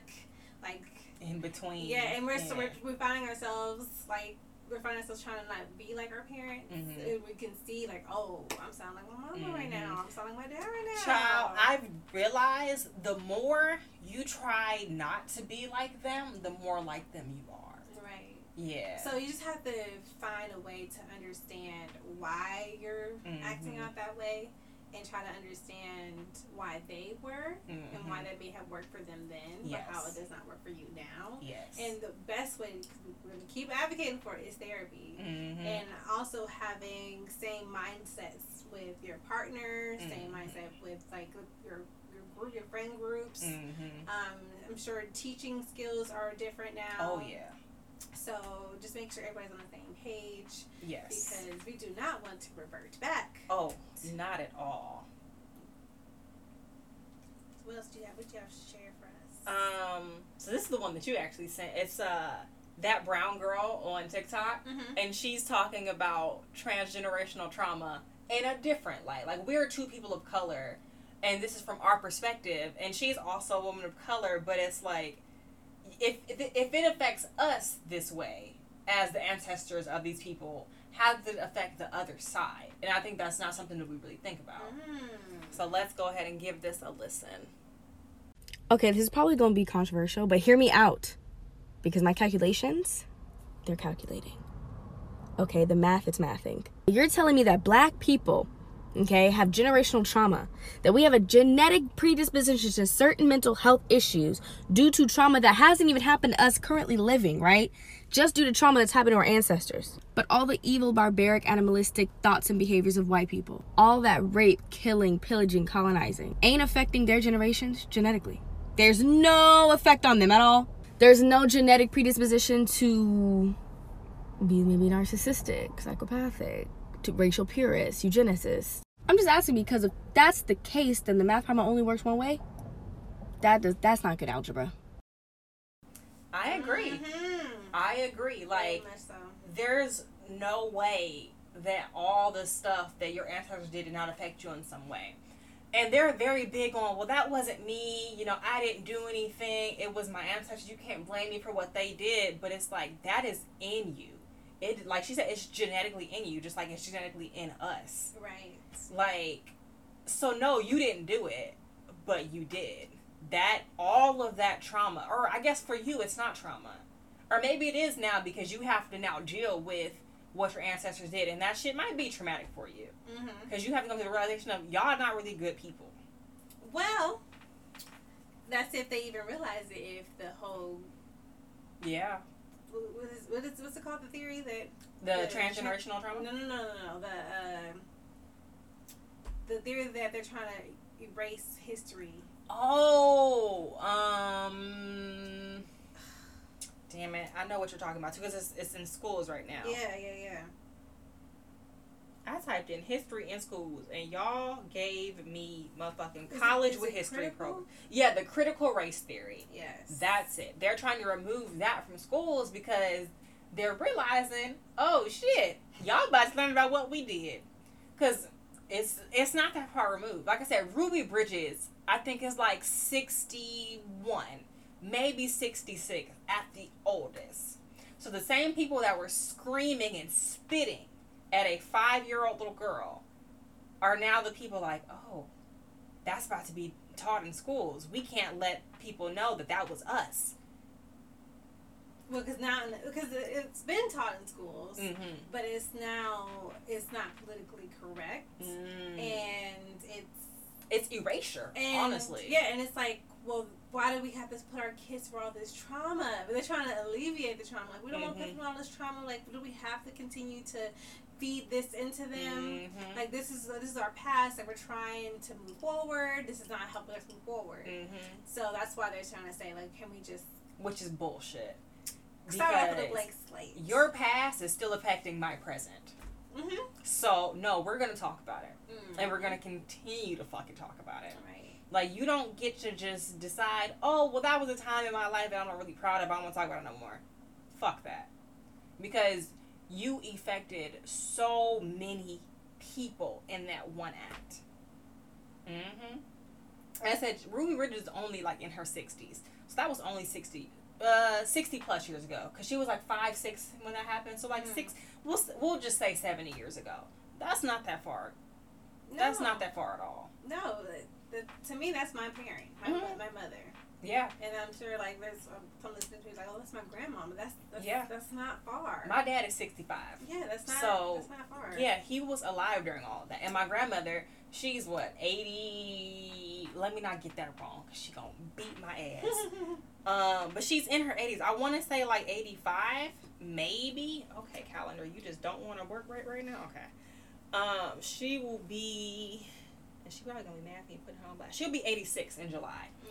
So like she lived through all of that. Like she was on a bus and got arrested and things like that. Like it's not that far. Like these are literally our grandparents. So once again, it's like it's the people that are raising they don't want their grandchildren to know that they were doing this barbaric shit. But do you have it ever crossed your mind that our parents and grandparents are traumatized from where they used to live? Absolutely. We're all in LA. Mhm. There's a reason why we're all in LA. Yeah. But why is it that we don't really go back? This is To- true to their roots that they were from because yeah, both our families are from the south. Like my dad is from Kentucky, my mom is from Texas, Louisiana Mhm. area. So like yeah, my that's grandma's from Arkansas. And yeah. it's like They, don't visit. They often. do not look back. Mm-hmm. They will come here to LA. This is where they like they live now. But there's also a move in our generation right now that we're trying to go back to like Mhm. Georgia and stuff because it's cheaper. Oh, And- absolutely. And uh, that's where the mass movement of blacks are going to. Mm-hmm. Um, so yeah, they will go out and visit, and they may even find like, oh, this is a place we want to live now. Mm-hmm. But it's still not the original place where they came Yeah. from. And when you talk about their history, like if you have a family member who was in the war, Mm-hmm. um, they don't want to talk about that. That's true. And so when I was growing up, Fourth of July I thought was super exciting. To, It was one of my Mm. favorite holidays Mm-hmm. because I loved the fireworks. I was able to light them up myself. I was like, oh, this is You really was that kid. Yeah, I was when I became old enough to do it. Like, Mhm. yes, Girl, I was the kid afraid of the little sparklers. no, Yeah. I was super excited because like my family would come out for a barbecue and everything. But Mm-hmm. the our vet, my veteran family members, Mm. they couldn't stand it because the trauma of Yeah. it, it sound like gunshots. Gunshots, yeah. So they cannot stand it. So that's, That's just PTSD, right there. And every single year, it all comes back to them. Every Mhm. single Fourth of July, they have to re-experience and have go through, you know, traumatic memories of that time in their life. Yeah, Right. yeah. Because you know, my grandfather was a veteran, Mm-hmm. and yeah, I've never had a chance to talk to him about it, but like I know that shit was traumatic for him Mm-hmm. because he was, I want to say, alive during World War II. You know, he was old. He was born in 1919. Y'all know I don't know years and math and shit. Yeah, that was that was. Let me see. Let me see. World War Two. World War Two was from 1939 to 1945. So yeah, he was probably in that. He was probably fighting in World War Two. I have no doubt. And so I know that shit is traumatic, and that got passed down because like I'm sure that affected the way that he parented his children, Right. and that their parenting affected the way my parent, well, my mom parented me, and things like that, and so on and so forth. Like, I had a conversation with my grandmother, and I just like learned a little bit more about her, and I was like, it all makes sense now. Like, I understand, and that made it easier to forgive certain stuff Right. because like when when you realize they were people before you were even a person. Like they had their Mhm. own lives and their own experiences their own traumas before you were even a twinkle in your daddy's nutsack. Like had to throw a joke in there. It's getting a little heavy. So like realizing that they were people before you like they're not just your grandparent. They're not just your parent they and even after they were your parent they still had their own lives right. outside of parenting you that puts a lot into perspective and it makes it a lot easier to accept them for who they are and understand why they did certain things and why they made certain choices Right. yeah. Like that shit, once you realize that, you're like, oh, well, that makes so much sense as to why this, this, this, this, and this happened. Right. So we just have to Mhm. learn to give each other grace. Absolutely. Because we really don't know where we're all trying to bloom from. Like what kind of gardens we came from. Absolutely. Because it's just you just don't know. You don't know Mhm. how far back these traumas go Mhm. go with. Like there's people who have been survivors of domestic and Mhm. uh, alcohol abuse, um, and so that also That's the plays. trauma. It Yeah. plays a play in why. Sexual abuse. Yeah. Yeah. So it's, it all plays a play in all of it. So Mhm. or um, even us down to like religions. So Mhm. like if my grandmother had a bad experience with the church, her family stopped going to church. So it cycles down. down Yeah. will not be religious. Mhm. So that's just things we, we don't think about. like trauma runs a lot deeper than just you. It really does. Like it's rooted in something so much farther, or the trauma might start within you, and you don't even realize it, Mm-hmm. and you're just you know passing it down unknowingly. right. And I do think that's one of the blessings of our generation is we're getting down to the root of our traumas in therapy. We're gonna keep advocating for this therapy, and um, we are kind of cutting stuff off in its tracks. Like I really think we're gonna be the generation to like end a lot of generational curses and put an end to a lot of the different traumas that our parents and their ancestors didn't do. Because we're no longer looking at the stigmas of oh well this is bad and this doesn't work for us and just pray about it and blah blah. blah. We're like no, we need something more. I need to get to the bottom of why I feel like this. right. We're we're coining those oh, hashtags. Oh yeah. Legacies, stopping generational trauma. Mhm. Like we are trying to, we're striving Like we are thinking ahead as far as like, oh, I'm building my credit up so that when I have a kid, their name is going on my credit. Absolutely. They won't have a good credit by the time they're 18. Like that's what we're Mhm. thinking of. We're thinking of we're thinking that far ahead. yeah. Because we learned, we saw our parents, we saw our grandparents. It's like Mhm. they didn't do it this way, but we have these tools now. We Mhm. understand this is what it takes to have a, to build a legacy. Like we ain't trying to lose grandma house again. Like we want to be that grandma who has a house and wants to pass it down. Exactly. Like, and we don't want to just put like not just one house because a single house. multiple house. houses. Yeah, a single Yeah. house right now is that's It's not the smart. nothing. That's that's not, that's not the smart move. Like you Mhm. want a multi family home so that you Mhm. can rent out spaces. Mhm. That takes care of your mortgage. Like this is Mhm. these are things like these are conversations that we're having Yeah. now. Like that's something my godmother is doing. Like she owns her house that they're currently in. They have a house in Lynwood that they have, and then they're thinking about building two properties behind that because the backyard is just that big. Mm-hmm. Where they're gonna build two properties on that, so they're already making money on the the front house, and then they're gonna basically spend money to build these two back houses so that they can then make money off of them. Yep. And sometimes you have to spend money to make money, but in the long run, it's beneficial. Right. And they're already talking about how they're going to pass it down to their son. yep. Yeah. See, and that's that's something that we didn't strive for in the fifties because having a single family home that Mhm. was the goal. That was the American dream. Absolutely. But now that don't work. You can't survive that way hmm because uh, minimum wage is still not enough to minimally live in this world. Girl, that was another thing that should have went in the news segment. I don't know how I did not send that shit to you. You know, New York, I think it's New York, they have said that rent has gone up 50% and minimum wage is still the same. And that's in New York. That's one of the most expensive Exactly. cities and states Mhm. in America. And so if it's gone up 50% in New York, think about how much it's gone up in other cities. Mhm. Mm-hmm. Right. I was talking to an old friend who's visiting from Washington, and they were Mm. saying that it, that's that's something they've traveled to. That's just something that's happening now. You have to have at least two jobs Mhm. or a side bu- side business in order Yep. to survive because, or because you just can't. You Yeah. cannot do it. But Yeah. here in LA, our prices of living is ridiculous for the Mhm. amount of space we're getting. Oh, yeah. That's just how New York is. New York is even smaller. Their, their living spaces are way. They are actually living in cardboard boxes and calling them luxury apartments. Like it's crazy. And that corridors. That's what they are. It's a a hallway. hallway. Yeah.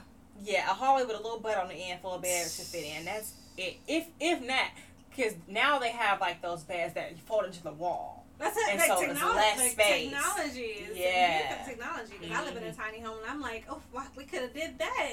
Yep. Like, in- so much more space. Yeah. So we're looking at vertical space now Mhm. because the housing problem is that is such a Yeah. issue that you're trying. They're trying to build more spaces. Mhm. So your space that you're gonna live in is smaller, so you're gonna have more vertical space as opposed to having the actual square floor footage. space. Yeah.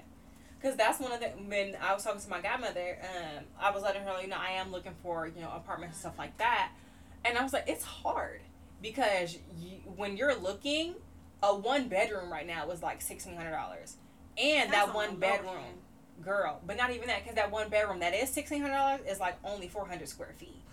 If you want to get something that's like nine hundred or bigger for a one bedroom, one bathroom, you're looking at like at least twenty five hundred, and that's also on the low end. If you want a two bedroom, oh man, two bedroom, one bathroom, you're looking at about twenty five hundred, maybe three thousand.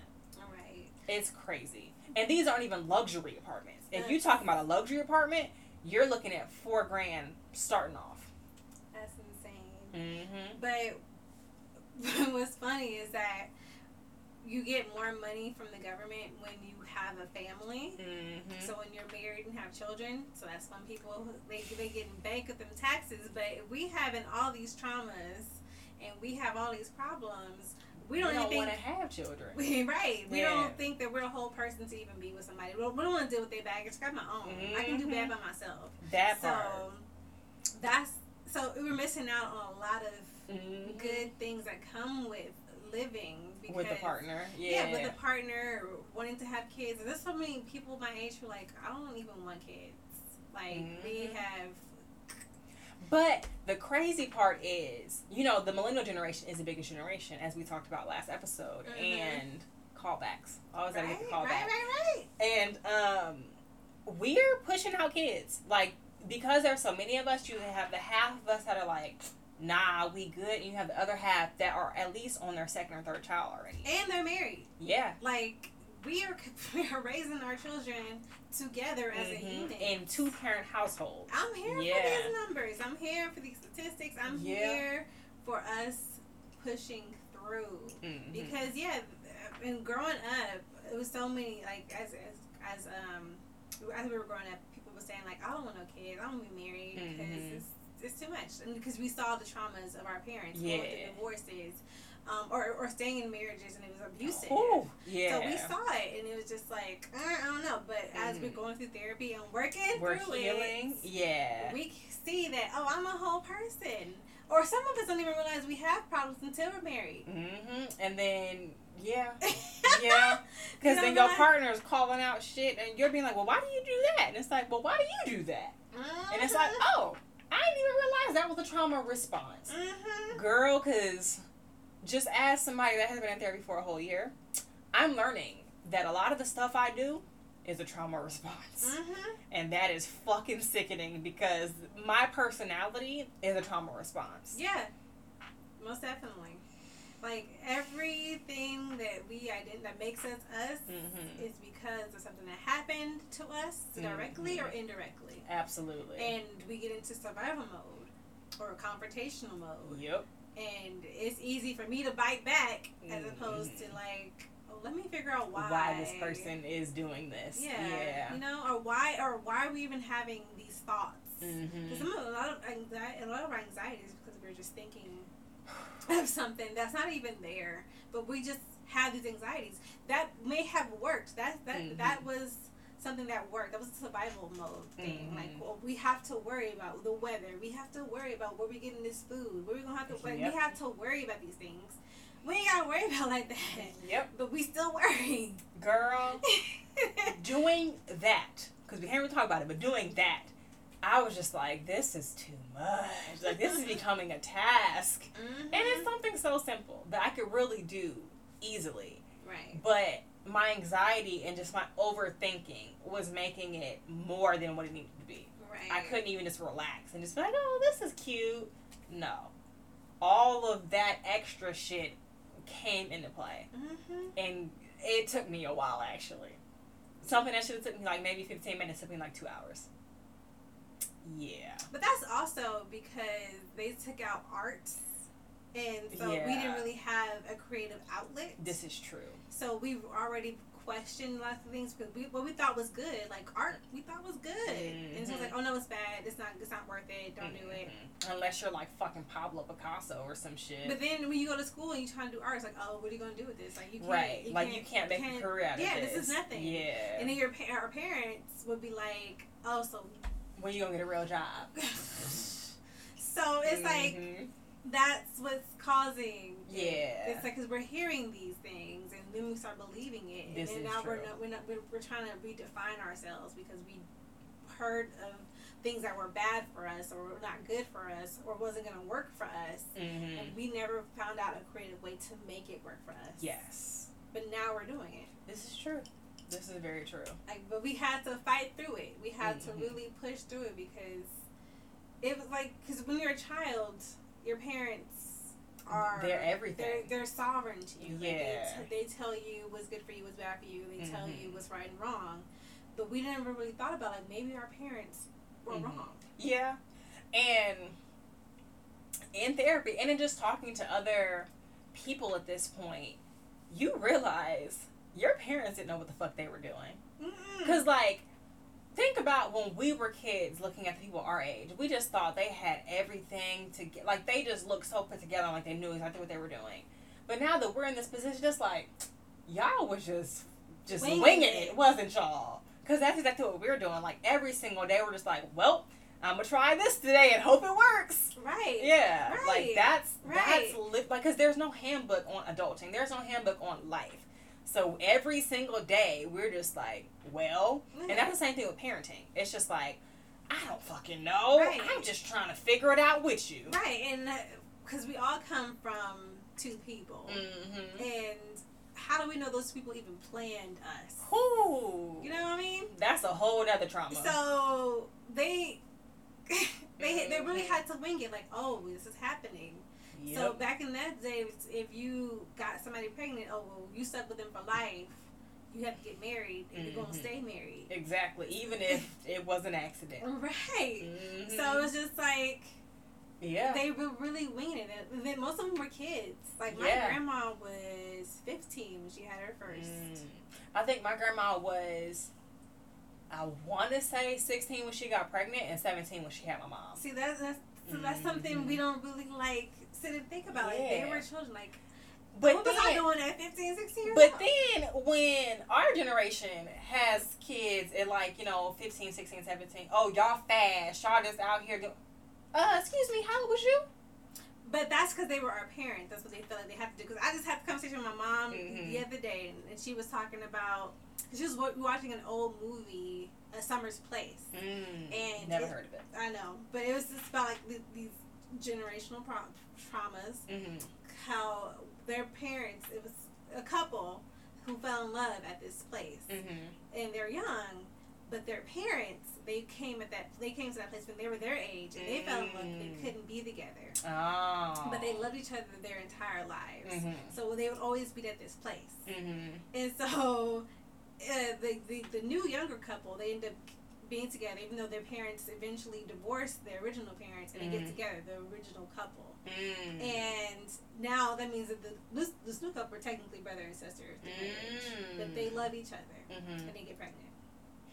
So the parents, rather than like, oh, we can't just tell them no, we this we were them, but they're young, they're 15, 16 years old. My mom's like, you have lost me. no, sorry, Bob. I'm telling you, but my mom's sitting here praising this movie, like, yeah, they love each other. They're gonna love this baby. I'm like, if this was me at 15 years old, you would have been Mhm. pissed off. She said, but I would have had a grandbaby by now. Was, uh, oh, oh, okay, uh huh. But I'm telling you, But if I had actually been the pregnant 15 year old, you would kick me Ma'am. out your goddamn Miss house. Ma'am, that's what I Uh-huh. told her. She said, no, I wouldn't have done that. I'm like, ma'am, you are different. You're a different person than when you were 20 years Mhm, ago. Than when you was my parent at that age. Yeah. because you was not saying that, and you made it very clear that's not that was not what it was. Like you better not have the uh oh baby says no uh oh. Mhm. It wasn't even doing what you had to do to get the oh baby. Mhm. You bet not. Mhm. Yeah. Right. Yeah. But then you find like um, people who have kids, and then they see their parents grandparents. It's like hmm Like where was this shit when I was a baby? right. Yeah, Because like, you live and you learn, and you become more ease Mhm. as you get older. Definitely, as you get older, you become more relaxed. So then also, that's not your responsibility. right. If that child come Yes. fucked up, it wasn't my fault. I could just give it right back to you. Yep. That's your problem. Yep. Right. Okay, and then let's get on to the last one. if trauma can be passed down like an inheritance, so can healing. Mm-hmm. And we've talked about a lot of like going to therapy. Never gonna stop advocating for it. Mhm. And healing, and I think that's true. Like that's what our generation is doing. Right. We are healing so that we are no longer passing down the trauma. Right. Like we recognize it. Right. and we're like, okay, enough is enough. And don't get like I said, there's still going to be trauma passed down that we don't really we can't control. Like I said, the pandemic that is going to be a part of somebody's intergenerational trauma. Not even somebody, as a collective, yeah. because that's what it is. Intergenerational trauma is a collective thing. All of us are going to experience this, and it's going to be passed down. There's nothing we can do about that. Right. That is out of our control. But the things that we can control are saying, okay, well, since this is a trauma that's going to be passed down, let's work on it. And let's go to therapy. Exactly. What can we do to help the situation versus Mm-hmm. just letting it fester, letting people get PTSD when somebody coughs, let instead of letting um, I don't know, being inside, making you claustrophobic and things like that. Like there are ways to deal with it, and that's what we're learning now. Right. Like there are methods. You don't just have to struggle and deal with it by yourself and just pray it goes away. Right. Yeah. Right. And there's all kinds of communication skills and mediators. So if you Mhm. have a problem now that can still be fixed with your parents or your Mhm. grandparents, communication is key. Absolutely. So yeah, they're still gonna have different mindsets or even just different beliefs than you, but it's just Mhm. you have to be able to cope and be able to maneuver. Just like how these new parenting skills are able Mhm. to reason and find a compromise with their children. Mhm. So same as with our, with Yeah. our parents and grandparents, like we have to find ways to reason and understand one another. Yeah, I absolutely agree. I do. And like you said, there there's still opportunities. Like if you have a problem with this person, do it now. Because as we're finding out in the pandemic, it's fickle. Life is very fickle. It could be here one minute and gone the next. So reach out to that person and get to the bottom of it if you can. Right. Yeah. And if you can't, you've done everything you you've, Mhm. you've done everything you could. Then let it go. Mhm. It's somehow like this is something. This is a battle you just cannot Yeah. win. Um, the, the, again, that's how you can talk to therapy or have a, a social group that has something Mhm. to deal with that. But it's like, don't just go on and try to Mm-hmm. fill the void with other things like with alcohol or drugs or anything or Mhm. other addictions because we know that's not going to work. This is going to cause more harm to yourself and to other people that come after you or around you. hmm And one thing I have learned is sometimes no closure is the closure, Right. And that's that's a hard lesson to learn Yeah. because you want you want to know that reason why. You just have to figure it out. That's you're not gonna get that. Mm-hmm. Just let it go. Right. Like that's the only way to move forward. That's the only way to heal from it is to just be like, okay, you know what? There's literally nothing I can do at this point. I've done everything that I can do. That's my closure. You've done your part. Right. That's it. You can't force somebody else's hand. You've done your part. That's all.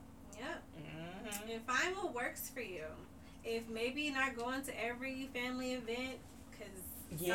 something's gonna trigger you, that's something you just that's just your ministry. Don't do it. Mhm. you know. So just find what works for you and be able to maneuver life in a way that works for you. Yeah. With the best efficiency that you can do. Sometimes our resources are short. I mean, we, we we're, we're all lacking. And that's Mhm. something we all have to understand as people, as humans, no matter what race we are, no matter what Mhm. our how much money we make. Like we, so all of us are lacking something. somewhere. Yeah, in Right. some aspect. Yeah. Right. Because nobody has 100% of everything. Right. Because nobody is perfect. no one's perfect. Yeah. Like we said, Kanye is going through a whole mental breakdown. Mhm. so, and he has all the fame, all the money, he Mhm. beautiful woman.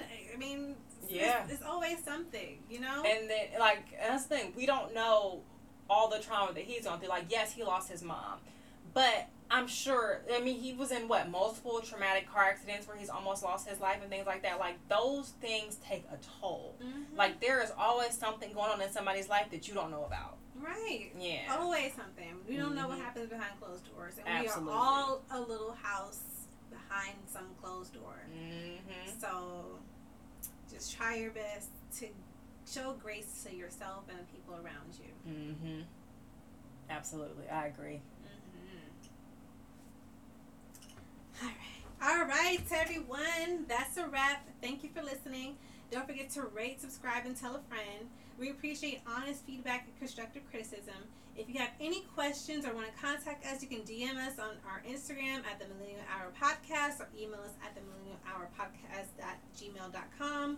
Our individual Instagrams are Candiss, C A N D I S S underscore Sherrill, S H E R I L L, and Jay's is F A W K J A Y. Bye. Bye.